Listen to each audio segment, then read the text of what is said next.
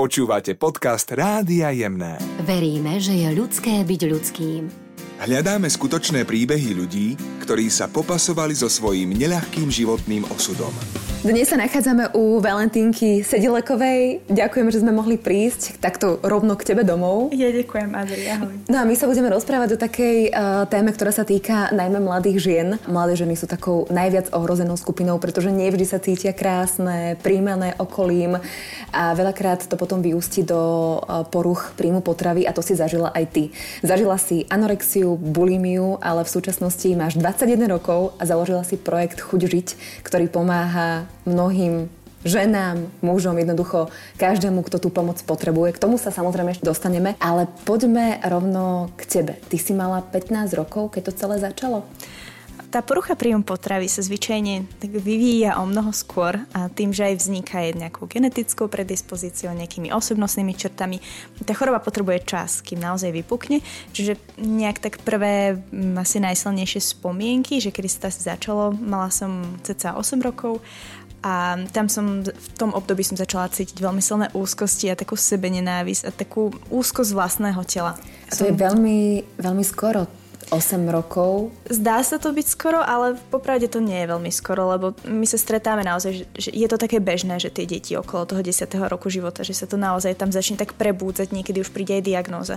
Um, ja som bola diagnostikovaná až mala som čerstvo 16 a celé to ochorenie, alebo to, ako som do toho ochorenia padala, Mala som 15 rokov, trénovala som výkonnostnú atletiku a už dlhodobo som sa, ne, som sa necítila dobre vo svojom tele a vnímala som sa, myslela som si, že som tučná a to, že mám nejaké chyla navyše, ktoré som reálne nemala, pre mňa znamenali, že som menej ako ostatní. A to je celý ten problém, že presne ako som na začiatku hovorila, že som sa cítila byť taká nedocenená, nie dosť dobrá, a mala som pocit, alebo som uverila tomu a teraz si už tak uvedomujem, že to sú tie také tie beliefs, ktoré máme v spoločnosti, že štihli ľudia bývajú úspešnejší, obľúbenejší a tomuto som aj ja uverila, že, že keď schudnem, tak jednako sa môžem zlepšiť v športe, po čom som veľmi túžila, ale zároveň, že, že sa budem cítiť lepšie. Všetko nejaký bude lepší človek, uh-huh, uh-huh. áno.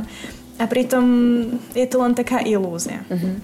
Poďme ale ešte k tomu úplnému prvopočiatku, keď si mala 8 rokov, kedy si si to teda uvedomila, že začínaš riešiť svoje telo a že sa ti to nepáči? Hovorila si, že si mala úzkosti. A ako sa to prejavovalo ako 8-ročná malička v podstate? A nedá sa povedať, že som si to uvedomovala. Ja som len vedela, že nemám rada svoje telo a že v ňom neviem byť v pokoji. Uh-huh, alebo, um, pri, pri poruchách príjom potravy alebo aj pri rozvíjajúcej sa takéto poruche m, tie myšlienky my nevieme kontrolovať. To znamená, že napríklad aj, aj, ja neviem, mohla som teraz tu takto sedieť a tie myšlienky bez ohľadu na to, čo som robila, mi neustále chodili k tomu, že, že že cítim si, aké mám veľké brúško, ako ma tlačí napríklad opasok uh, nohavíc na to brucho. A to mi spôsobovalo veľmi silné úzkosti, že ako môžem byť taká tučná, že pozri sa na seba, aká si hrozná, škaredá, hnusná, nikto nemá ráda to. Uh-huh. A vlastne je to taký akož katastrofický scenár v tej hlave a to nám nedá nejak spať, nedá nám to dýchať. A práve preto máme potrebu tú úzkosť, ktorá sa v nás hromadí nejako uvoľniť. A tou chorobou ty zrazu zistíš, že odopieranie si jedla a hľadovanie ti tú úzkosť uvoľňuje. Uh-huh. To je ako keď si fajčer zapáli uh-huh. a zrazu vyhľadávaš ten. Keď si bola uh, teda takáto, takáto malá, zverila si sa niekomu s tým? Povedala si to mamine, že mamina, že asi sa necítim úplne dobre, že mám veľké brúško alebo niečo? Nepovedala, začala som to takým veľmi svojským spôsobom riešiť a začala som si zaťahovať silno opasok na nohaviciach, aby som to brucho skryla, keďže som sa zaň hambila. A moja mamka si to všimla potom kvôli tomu, že som mala také akože veľmi silné také modrinky na, na brucho alebo otlačeniny, odreniny a, a veľmi sa vtedy zľakla, že preboha, že, že prečo, tak akože čo so sebou robím, prečo si ubližujem a ja som jej to nejak nevysvetlila, minimálne si nepamätám, išlo to potom nejak dostratená.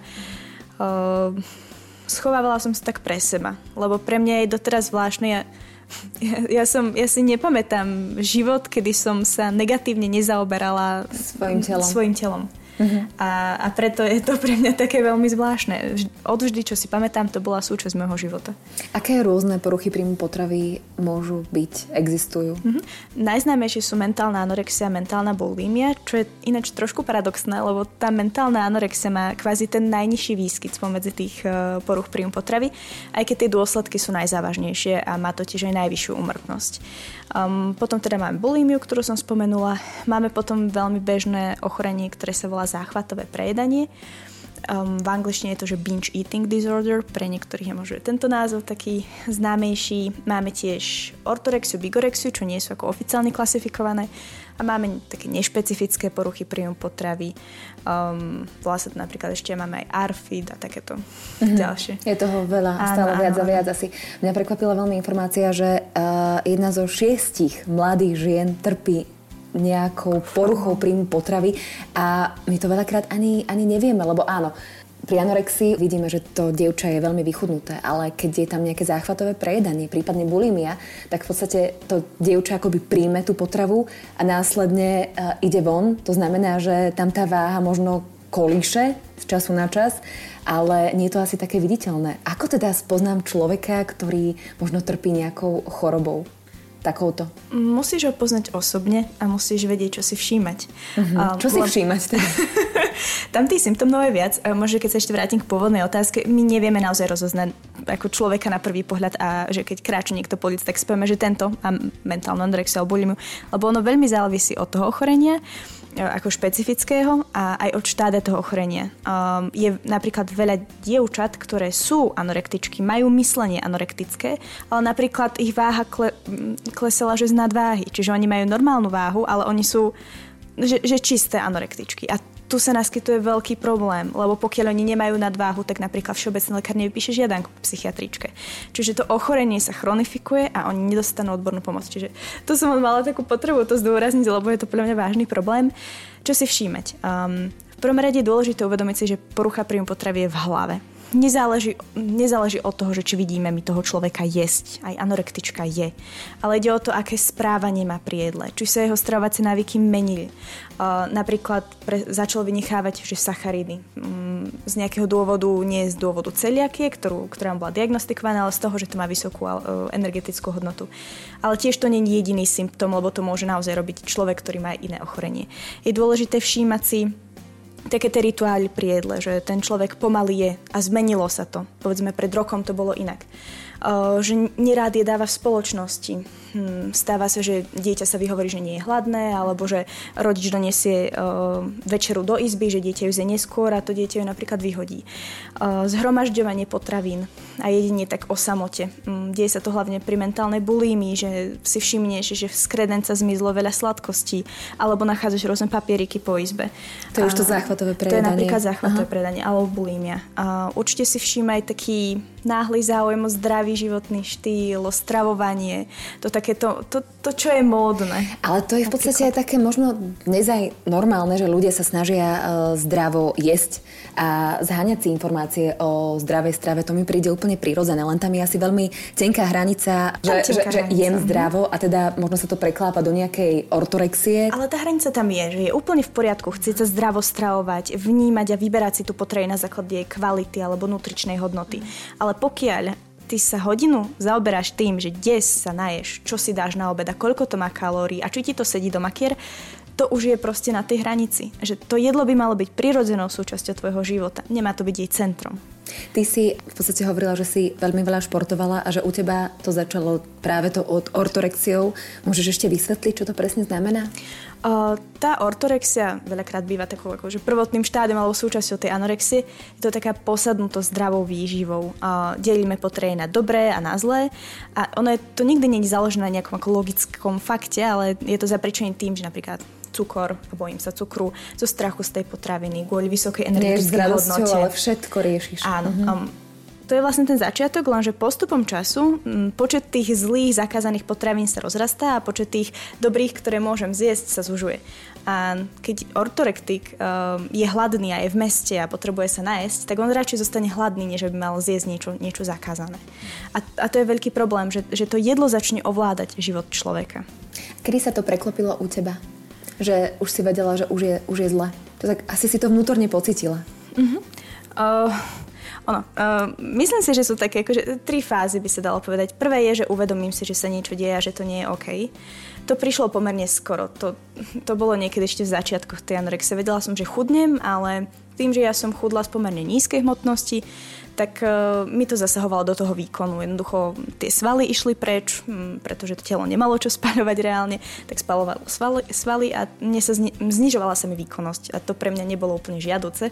Takže tam prišlo to uvedomenie, že každým tým kilom dole aj moja výkonnosť a moje šance na dobré umiestnenie klesajú, čiže mňa to trápilo. Ale nepriznala som si to to priznanie prišlo až veľmi neskôr, prišlo až v období, kedy bolo teda takmer neskoro. Už teda rodičia ma zavedli aj k psychiatričke a už teda chceli, aby, aby som sa liečila, len ja som nejak odmietala a to je ten problém. Že potom je tá tretia fáza a to je to, to také rozhodnutie, že, že už viem, že mi niečo je, už viem, že sa to týka mňa a rozhodnem sa, že s tým chcem niečo robiť. Mm-hmm. A to rozhodnutie je na tom celom najťažšie. Ale ty si mi spomínala, že ten signál, možno aj pre tvoje okolie, nastal o mnoho skôr, že ty si ako keby aj verbálne hovorila ľuďom, že necítim sa dobre, chcem schudnúť. A tu sa chcem dostať k tomu, že to okolie si to v podstate môže, môže všimnúť, môže tam dať nejakú intervenciu. Lenže okolie ťa chváli, keď chceš schudnúť. Lebo my máme v spoločnosti veľmi zakorenené, že schudnutie je zdravé. A jedno, či si 15-ročné dievča, ktoré trénuje výkonnostnú atletiku a nemá z čoho chudnúť. Ako náhle chudneš, je to super. A toto je obrovský problém v našej spoločnosti, pretože mňa moje okolie napriek tomu, že ma ľúbili a mali ma radi, ma povzbudzovali v zabíjaní sa. Pretože ja som zrazu dostala úžasnú dávku sebavedomia.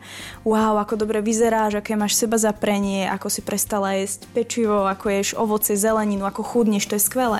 Ako teda... Um možno keď si v roli toho rodiča, čo urobiť, keď začínaš pozorovať práve takéto nejaké zmeny správaní svojho dieťaťa. Zasiahnuť. A ináč to je hrozne dôležitá vec, čo sme nepovedali pri tých príznakoch, že to je len o jedle a to je len o tom, či tá hmotnosť stúpa alebo klesá. Ide o to, že ten človek sa mení psychicky. Ja som sa menila osobnosťou, ja som sa uzatvárala do seba, začala som byť veľmi nervózna, Aha. fakt, že až agresívna niekedy. Pri akých príležitostiach? Um, Povedz mi napríklad nejaký príklad, čo, čo, ťa, čo ťa dokázalo úplne tak vyviezť miery alebo nahnevať čokoľvek. Akože najviac úplne poznámky o jedle a o mojom tele, mm-hmm. ale keď si hladná, keď si konštantne hladná, aj ty si agresívna. No, akože to si píš, ale že veľmi. Potrebuješ sa nájsť. A, a je to úplne prirodzený stav organizmu. Ale pre mňa to bolo, že non-stop. Ja som sa tak cítila non-stop. Ja som bola proste hladná. Ja som nevládala. Šetrila som energiu, kde sa dalo. A, a čokoľvek ma vyhodilo z miery. A to je tiež akože veľmi výrazný symptóm, ktorý si treba všímať. Takéto izolovanie sa. Ja som sa začala odťahovať od priateľov a oni mi vyslovene hovorili, že Vavi, neodťahuj sa od nás. Ale mne to bolo kvázi jedno, lebo ja som chcela byť s tými myšlienkami, s tou chorobou, ktorá je taký ako hlások v tej hlave, so svojimi kalorickými tabuľkami, so svojím cvičením a čokoľvek, čo bolo mimo toho, mi jednoducho prekážalo. Tebe sa vtedy v podstate vytvorí taký svoj vlastný svet a ty sa spriateľíš s tou chorobou a si ju tak pestuješ a pestuješ tá choroba je vyslovene ako taká kamarátka a množstvo pacientov ti povie, že počujú hlas. A je to úplne prirodzené, že počujú ten hlas. Je to taký akože anorectic voice. Aj popisuje sa to aj v medicíne, všade to je. A je to vlastne tá, tá choroba. A tá choroba je spočiatku taký tvoj aj naozaj že kamarát, pretože veľa dievčat je tak akože, alebo chlapcov je tak v úzadí, že, že majú pocit, že sú aj veľmi šikovní, ale nik si ich nevšíma, nie sú docenení a zrazu tá choroba je stále pri tebe. Ako, ako zasiahnuť? Ja by som, neviem, že som tvoja kamarátka a že si to všímam, že takto sedíme a ponúknem ti koláč, kávu a ty si nedáš a ponúknem ti niekoľkokrát a ja viem, že ten koláč miluje, že vždy si si ho so mnou dala. Čo urobiť? A, ako, ako by som ti ja mohla pomôcť ako priateľka? V prvom rade takou empatiou a záujmom.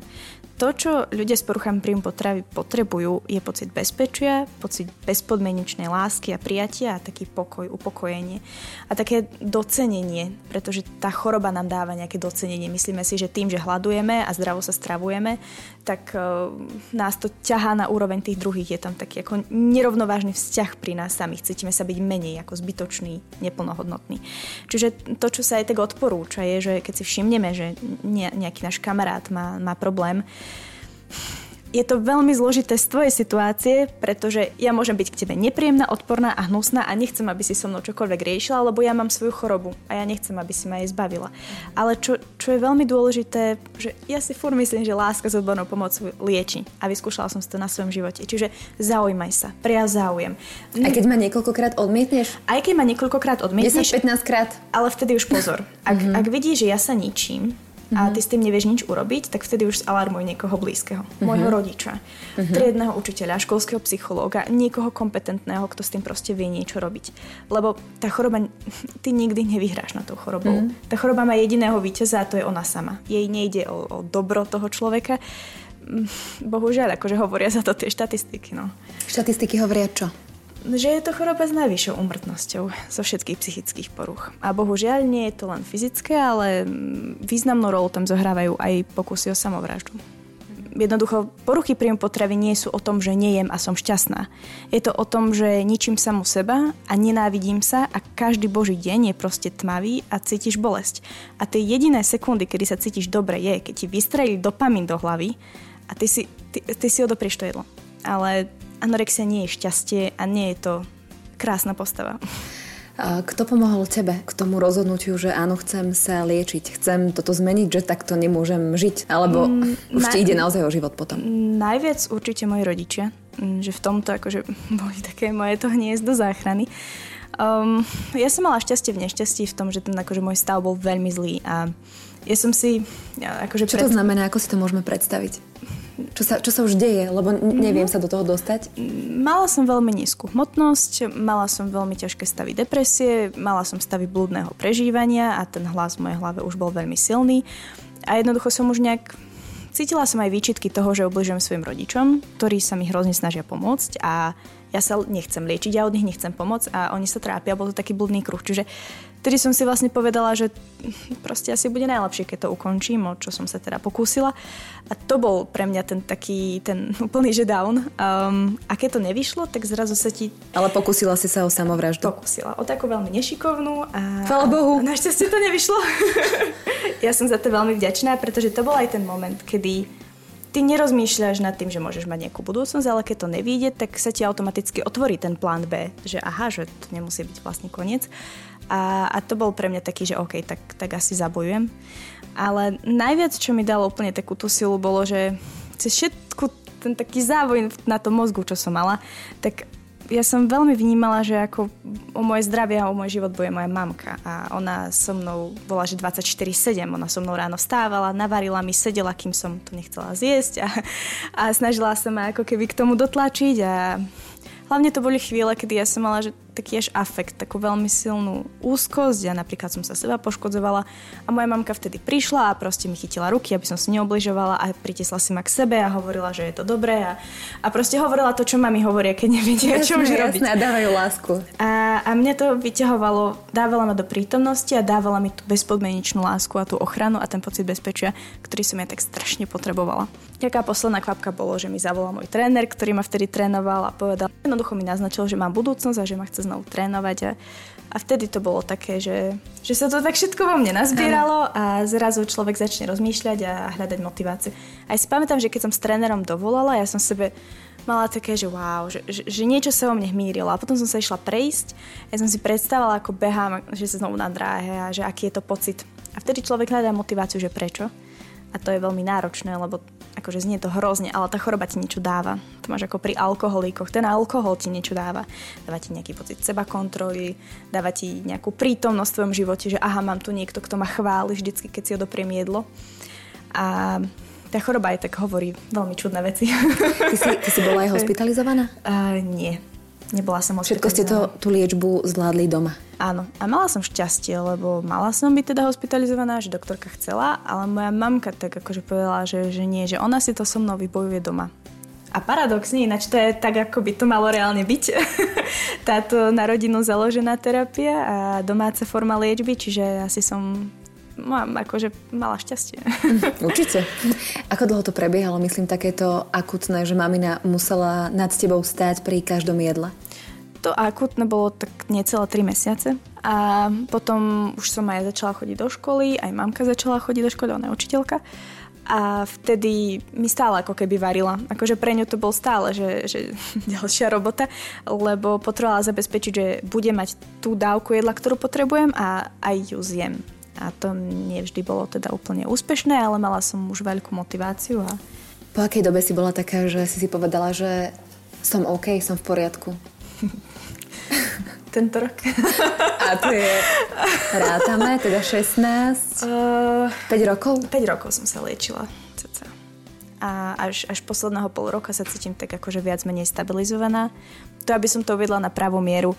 Um, ono sa to stáva pri približne že štvrtin pacientov, že tá mentálna anorexia sa prehupne do mentálnej bulímie. Ono, predstavme si, že poruchy príjmu potravy sú spektrum nejakého disordered eating, čiže nejakého proste poruchového jedenia.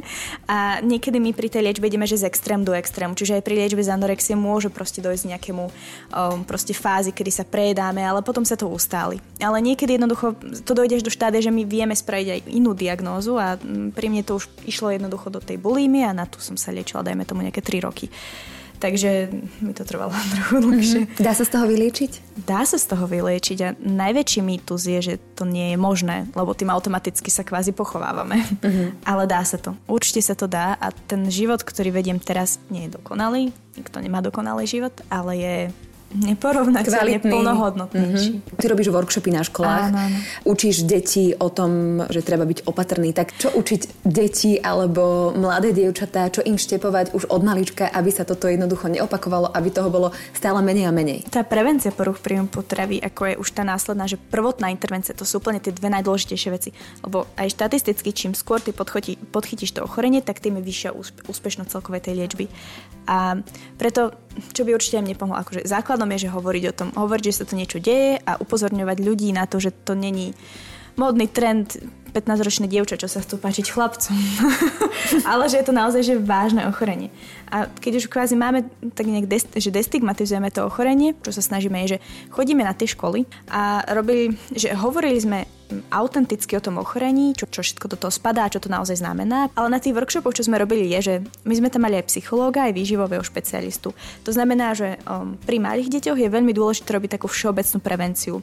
Práca s emóciami, vzťah k samému sebe, um, hovoriť o tom tele a o tom, čo je prirodzené a čo nie je prirodzené. Tam sa ešte neadresujú úplne, že poruchy príjmu potravy. A workshopy, ktoré sme robili my pre druhý stupeň a strednej školy, už boli také, že sme ich napríklad hrali s nimi scénky. A dali sme ich do situácie, že ja som hrala človeka s poruchami príjmu potravy a oni boli napríklad môj kamož alebo môj rodič, môj spolužiak a zrazu sa ocitli v situácii, kedy reálne vnímali, že ako sa správa taký človek a čo si na ňom všímať, ako sa s ním rozprávať, na čo si dávať pozor, mm-hmm. ako mu mhm. pomôcť. A to je hrozne dôležité. Mm-hmm. No a potom sme si vysvetľovali, že prečo je to napríklad ako závislosť, čím je to podobné, ako takému človeku pomôcť. Mm-hmm. No a zároveň sme si hovorili o výžive a búrali tie mýty, že čo je zdravé, čo je nezdravé a že čo je normálna hmotnosť. To už hovoríš o projekte Chuť žiť, ktorý si založila. Ako dlho funguje? Začali sme na tak akože intenzívnejšie pracovať e, v druhom pol roku, na jesen 2017 a prvé aktivity sa rozbehli niekedy na jar 2018, čiže už je to dlho. Čo všetko zahrania? Čo všetko tam robíš? Tak uh, našimi že najhlavnejšími aktivitami sú také podporné formy liečby, ktoré sú veľmi dôležité a na Slovensku neexistujú. To znamená, že máme bezplatnú online poradňu a podporné skupiny, voláme to stacionáre, lebo fungujú na podobnom princípe, vlastne na rovnakom.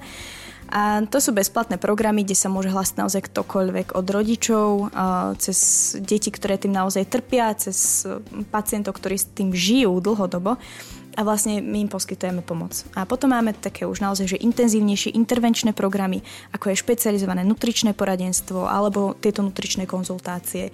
A pripravujeme také edukačno-liečebné programy, čo je taký trojmesačný program, ktorý je intenzívne zameraný na také praktické, napríklad, aby si vedeli tí ľudia sami pomôcť. A máme tiež aj sedenia. Snažíme sa odbornú starostlivosť spraviť dostupnou a kvalitnou a špecializovanou a takým akože môjim snom je priniesť vlastne takéto programy komunitnej starostlivosti a dlhodobej podpornej formy liečby na Slovensko. Ale to si samozrejme vyžaduje aj veľa času a veľa financí, tak verím, že sa nám to podarí. No a potom samozrejme máme prevenčné aktivity od týchto workshopov, ale školíme aj odborníkov, ktorí mnohokrát ako keby nemajú úplne tie najmodernejšie poznatky a určite im veľmi pomôže, keď vedia, ako pracovať s týmito pacientmi. A potom také čisto informačné a osvetové kampane a, a takú edukáciu. Kedy ti napadlo, že toto chcem robiť, tento projekt chcem založiť a mala by som ho založiť? Mne sa to stalo motiváciou v tej liečbe.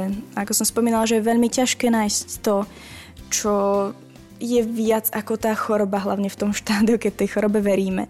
A prečo sa oplatí ako začať tú veľmi náročnú liečbu a tu chcem povedať, že sa to neskutočne oplatí a stojí to za to, aj keď je to spočiatku ťažké. No a pre mne tak akože najviac dávalo zmysel, že, že fajn, ale že keď ja zvládnem zjesť tento chlieb, alebo keď zvládnem prekonať túto úzkosť, tak to budem vedieť tú svoju skúsenosť odovzdať a tým pádom pomôcť druhým, ktorí si tým prechádzajú. Čiže ako na to ako... reagujú tí ľudia, ktorí Najviac. vedia, že ty si si vlastne prešla niečím rovnakým, keď im ukazuješ, že dá sa z toho ísť von? A ako reagujú? Tak nájdu hlavne pochopenie. Um, čo si ja cením napríklad na tých stacionároch, um, ktoré raz za mesiac napríklad vediem aj ja, lebo ja ináč nerobím nejaké akože intervenčné formy pomoci, ja to len tak vymýšľam a budujem. Um, veľmi sa mi páči, alebo tak ma zahraje o srdiečku, keď, keď povedia, že, že toto je priestor, kde sa cítim bezpečne, kde sa cítim byť pochopená a môžem povedať úplne čokoľvek. A, a toto je to, že aj ľudia, ktorí píšu napríklad priamo mne, tak hľadajú takú, také pochopenie, povzbudenie, oporu uistenie, že, že sa to dá zvládnuť a, a, to je vlastne aj to, čo ja odozdávam. Ja pracujem s tým svojim príbehom a aj keď tvoríme nejaké programy, tak uh, my kombinujeme tú odbornú proste tie odborné poznatky, ktoré dávajú psychológovia a psychiatri z týmu, s tou mojou pacientskou skúsenosťou, s tou ľudskosťou, s tým pochopením a porozumením tých emócií, tej choroby. A to kombinujeme dokopy, aby vlastne, keď to ten človek absolvuje, tak aby mal dokonale odborné zázemie, ktoré poskytujú tí odborníci, mm-hmm. ale zároveň, aby to bolo presne to, čo on potrebuje. Mm-hmm. Z, tej, z tej vlastne, čo vyšlo z mojej skúsenosti. A ja mám naozaj uh, obrovský rešpekt uh, voči tebe, keď som ťa prvýkrát stretla, tak som zostala z toho úplne vyvalená, lebo máš 21 rokov a to, čo si vlastne vytvorila a to, že pomáhaš druhým ľuďom, tak ma naozaj veľmi uh, silno oslovilo. Takže chcem ti ja osobne poďakovať za to a nielen ja, ale aj uh, Rádio Jemné. Práve preto sme ti prišli odozdať toto zlaté srdce ako symbol ľudskosti. Si ho pozri, je zo 14-karátového zlata a, a verím, že ti bude takým poďakovaním za všetku tvoju snahu, úsilie a za zdieľanie toho tvojho príbehu. Ďakujem krásne, Adri. Veľmi to cením.